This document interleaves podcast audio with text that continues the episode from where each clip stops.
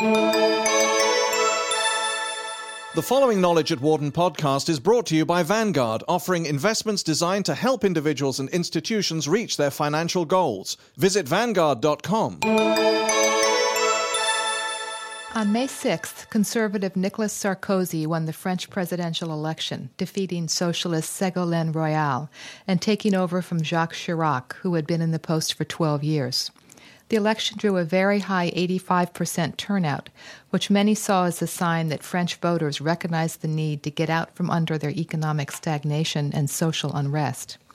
Sarkozy is depicted as a friend but also a critic of the U.S., as a defender up to a point of the European Union, and as a reformer bent on changing France's burdensome labor laws but also willing to meet with union leaders.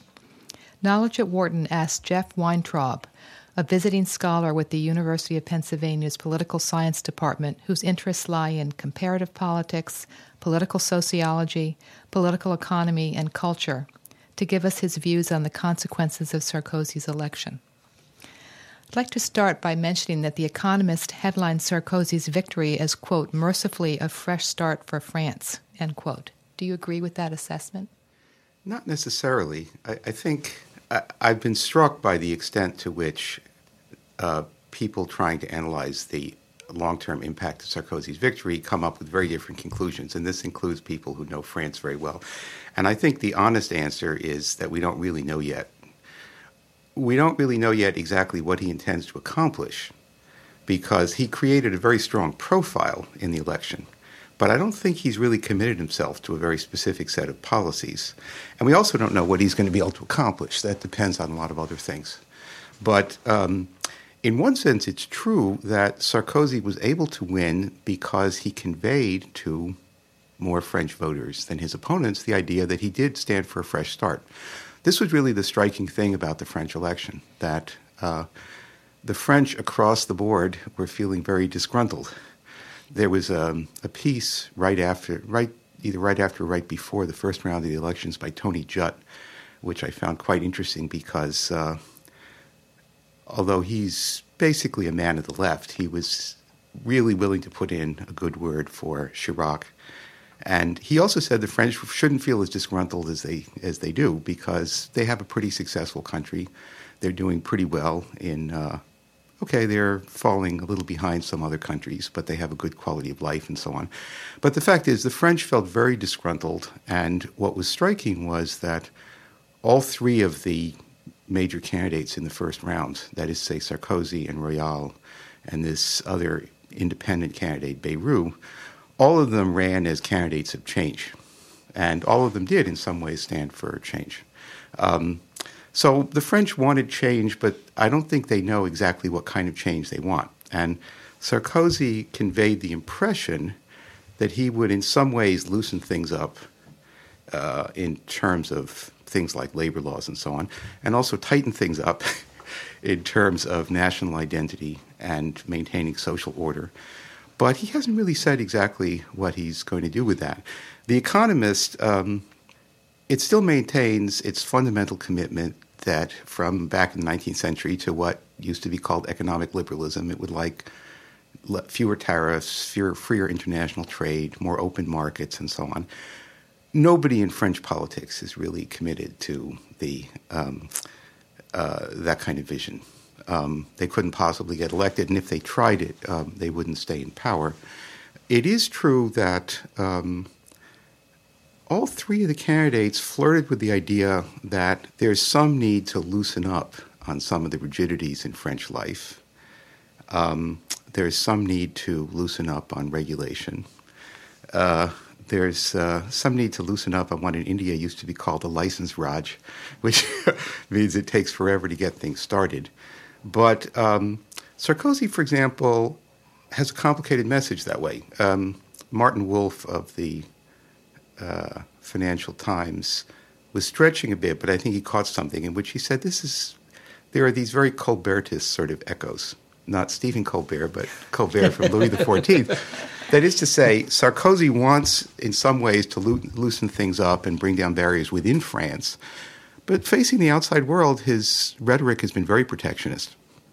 He, like everybody else in French life, he thinks globalization is a potential threat. He thinks, he actually called, he said we have to reassure people that the European Union is not a Trojan horse for globalization. And we could get into what Sarkozy might be doing with the European Union. But, you know, I do think it's probable that Sarkozy will try some changes to increase flexibility in labor practices and so on. Wouldn't be the first time. I mean, Jacques Chirac had several prime ministers who tried to do that, and it caused an explosion.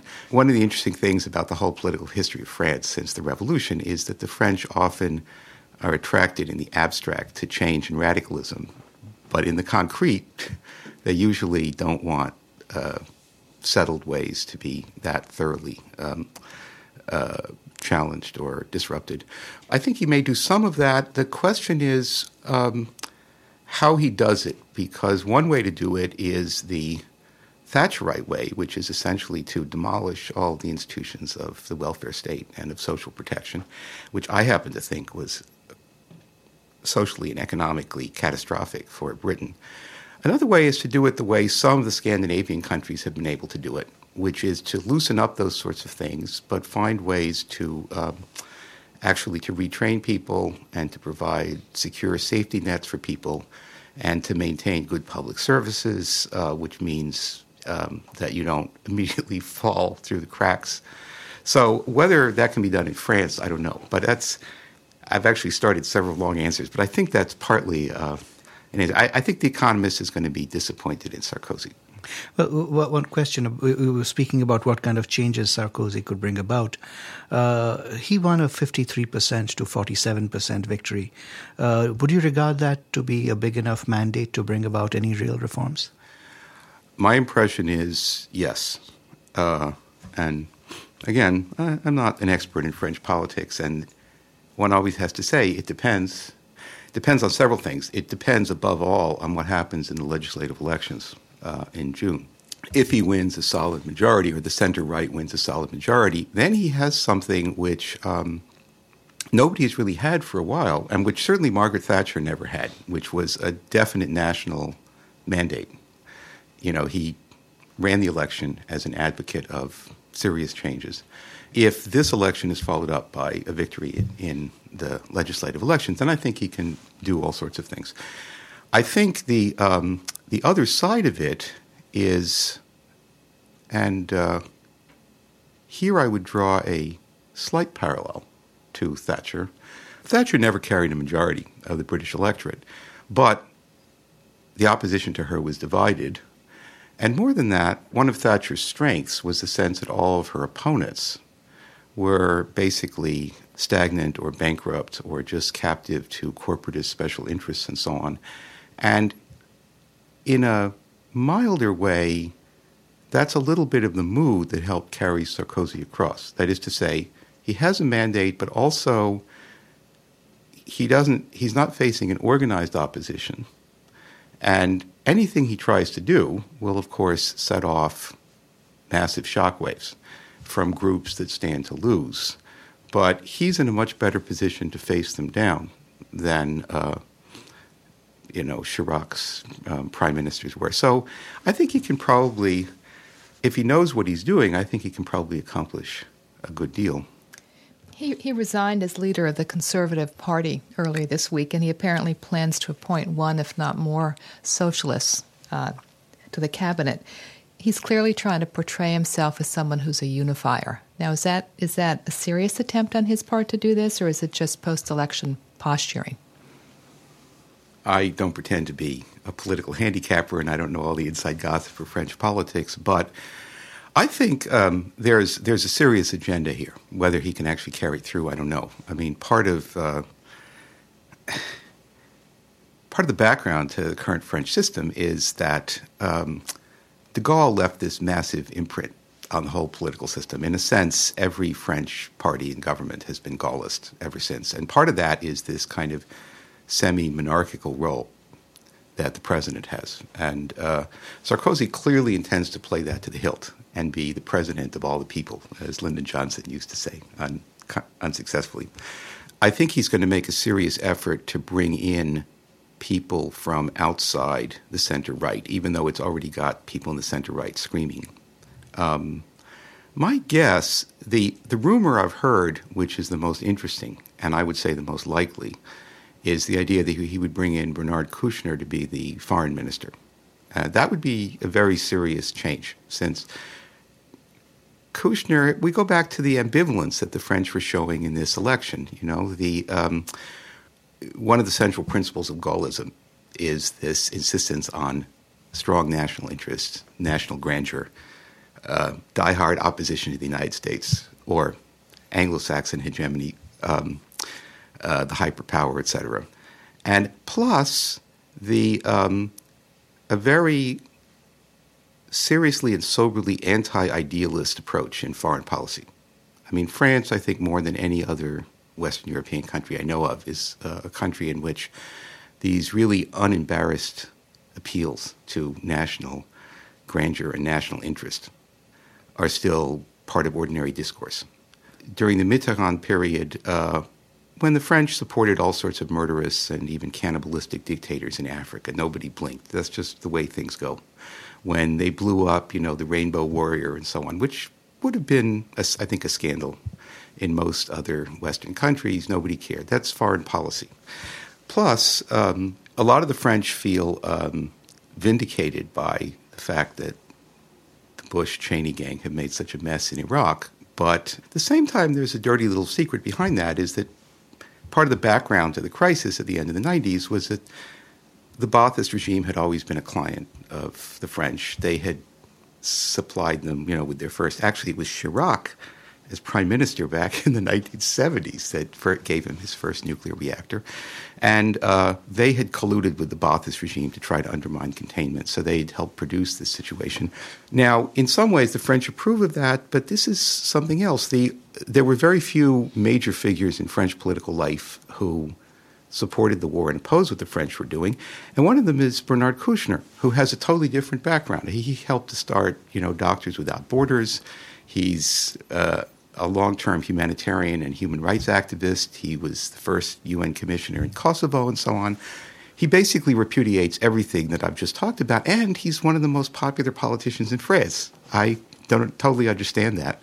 But he stands for a more idealistic and, dare one say, a more Blairist foreign policy. So if Sarkozy brings him in, it would be a way of signaling that he's going to make a break with Chiracism and Mitterrandism in every respect. Where it goes, I don't know. But I think the answer is, yes, he's going to try to build a royal coalition that goes beyond particular parties. Whether he'll succeed, I don't know. Let's turn to a couple of questions on the economic front. Mm-hmm.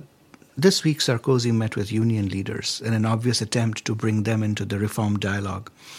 What do you think are the chances that he might be able to bring about significant change in France's protective labor market? That's the first question. Mm-hmm. The second one is he has also pledged to bring down unemployment from 8.3% to less than 5% by 2012. Do you think that's a realistic goal? I think both these are related questions. Part of the answer, I think the most important part of the answer is that I don't really know. I'm not sure he knows. But once again, if Sarkozy has a coherent program, I'm not totally sure that he does. But if he does, then he is, at least for the moment, in a strong position, because the basic pattern of corporatist politics in France, which goes back to the old regime, Tocqueville identified it, is that you have a lot of groups that aren't quite capable of getting together to run the country. They depend on some kind of despotic sovereign. But they have a tremendous capacity for resistance when their position or their interests or their privileges are threatened. And that's what Sarkozy's going to run into. Now, the other side of it, though, is that the unions have a very strong position in certain areas of the French economy, but the total number of workers unionized in France, especially in the non-state sector, is not enormous. And if Sarkozy is able to build public support for the notion that he's not just trying to bash particular groups of workers, but that he really can restart the engine of the French economy, then I think he potentially can get very wide support. I think a lot of it depends on whether he also has things to offer the unions. Some of the other European countries, especially some of the Scandinavians, have demonstrated that in principle it's possible to reduce the restrictive and protective practices in labor markets if you offer people a wider safety net and more opportunities. But that requires a much wider program, and also one that appeals to a general sense of solidarity. Sarkozy is clearly going to try to cast himself as someone pursuing a politics of the common good, which has been, either in reality or as rhetoric, one of the things that a lot of the most successful political leaders in the West have done.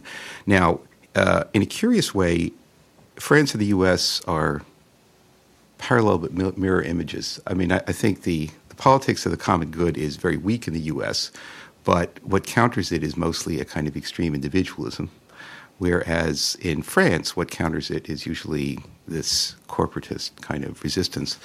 But I think that's something for which Sarkozy has a bit of a mandate. As for whether he can reduce unemployment, in principle, it shouldn't be that impossible. The fact is the French economy is still quite strong. It's, in many respects, it's extremely good. It shouldn't take a huge number of changes to open up the possibilities for more new hires, more new employment, particularly if Sarkozy is also able to slow down new immigration, which is something he's going to try to do. Whether he can succeed, I don't know, which means there'll be fewer new people at the bottom for the labor market to succeed. So that's not a very clear or precise answer, but that's my feeling is possibly. I don't know. Depends what he does. One of the other pillars of Gaullism has been that this strong assertion of national sovereignty is combined with a sort of commitment to the European Union, but only on condition that France run it and that it use the European Union as a means of serving French interests. Sarkozy clearly intends to do this.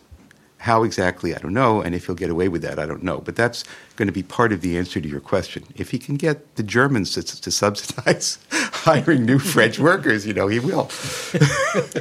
It seems the EU has a number of obstacles to overcome, including the fact that the French and Dutch voters rejected the EU constitution 2 years ago. Mm-hmm. So you sort of have to wonder where exactly France is going to fit into that. And what do you make of of Sarkozy's opposition to Turkey's admission into the EU? The EU project, which from a world historical point of view has been incredibly successful, keeps running into obstacles. And at the moment, either integration or expansion is not terribly popular in a lot of major European countries. This is a basic problem. It's always been, at any given moment, more popular among political elites than among voters. And usually the elites have been able to take the voters along with them. And there have been enough, there's a ratchet effect because they reach each stage. There have been enough benefits that nobody really wants to rock the boat. One of the arguments that Tony Jutt makes, and he's a very sophisticated analyst of French politics, so I pay attention sometimes to what he has to say. But his argument was that he thought one thing that all three of the major candidates in this round shared was that none of them were really as committed to the European project and to European integration as Chirac and his generation. He thought it was partly because they hadn't lived through the Second World War. People now take for granted that a unified Europe in which people don't go to war is a fact, like a natural phenomenon, although it's not. There are two questions that pull in different directions. One is further and deeper integration and what that means economically and politically. And I think right now, certainly the French electorate has no mood for much more of that. Nor, I think, does Sarkozy. I don't think he's going to push on that. Second question is expansion. I think that they're going to take a while to digest the new set of people they brought in from Eastern Europe. They were already frightened of the Polish plumbers. And I haven't followed the figures on this, but it's for various reasons. There are immigration, or labor movement from the new Eastern European countries to Western European countries is very uneven. For some reason, the amounts in, say, Britain and Spain, for some reason, are hugely greater. In Italy, if they see 5 foreigners, they go into a panic. I mean, the French, are a little worried about that. Now, when it comes to expansion, though, I do think this is a problem that Turkey is in a class by itself, because Turkey is an extremely big, important country. And it's the only country in the Muslim world that's had something resembling stable democratic representative government for a half century now.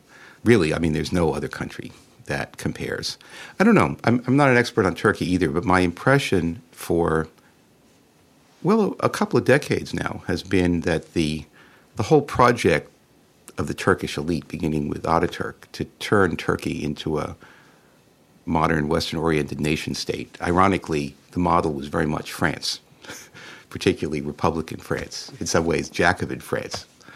It accomplished a lot, but already by the 70s, 80s, it was starting to run into the sand. And part of the problem is that they had really massively transformed certain elements of Turkish society. Turkish elites, they're European, basically, in their orientation, but it hadn't really gone deep into the population. And I began to think that decades ago there was a good chance that Turkey could go Islamist in the end. And Turkish people I know who I mentioned this to, at first they would scoff at it. They said, there's no support for the Islamists. Then when it turned out there was support, they said, they're not like the ones in Iran, which they may not be. I mean, some are, some aren't. And then whatever. But the problem is, in a curious way, when the first time I went to Turkey, I suddenly had this strange feeling that I was reminded of the fact that the Lenin cult and the Atatürk cult began about the same time. I mean, in some ways, Turkey has, at least in its vestiges, the last Leninist regime. Not in terms of the state ownership of the means of production, but in terms of this whole notion that you have a vanguard party which is carrying out a revolution from above and trying to transform the whole society, the old leading role of the party, and which basically keeps a national project going, whatever, people in the society may want. And that's still true for the secular establishment in Turkey. It's just that the role played by the Leninist Party in the Soviet Union is played by the army. And there's a limit to how long they can go on with this. In fact, it's gone on too long, And the army is not going to be able to save democracy. And if the army steps in again, this will be an excellent excuse for the Europeans to turn down Turkey. My concern for a while has been that the Turkish elite really staked everything on getting into Europe. And a number of intelligent people, including, say, Stanley Hoffman at Harvard, were arguing decades ago, the Europeans, they go through the motions, but they never let them in. 20 years ago, Hoffman argued it wasn't so much Islam, it was just the prospect of 70 million workers from Anatolia wandering around the European labor market. Now I think it's Islam too, frankly. Even the AK has been affected by the possibility of getting into Europe. If at some point it becomes clear they can't get in, I think the results could be quite disastrous. So I am unhappy about the fact, frankly.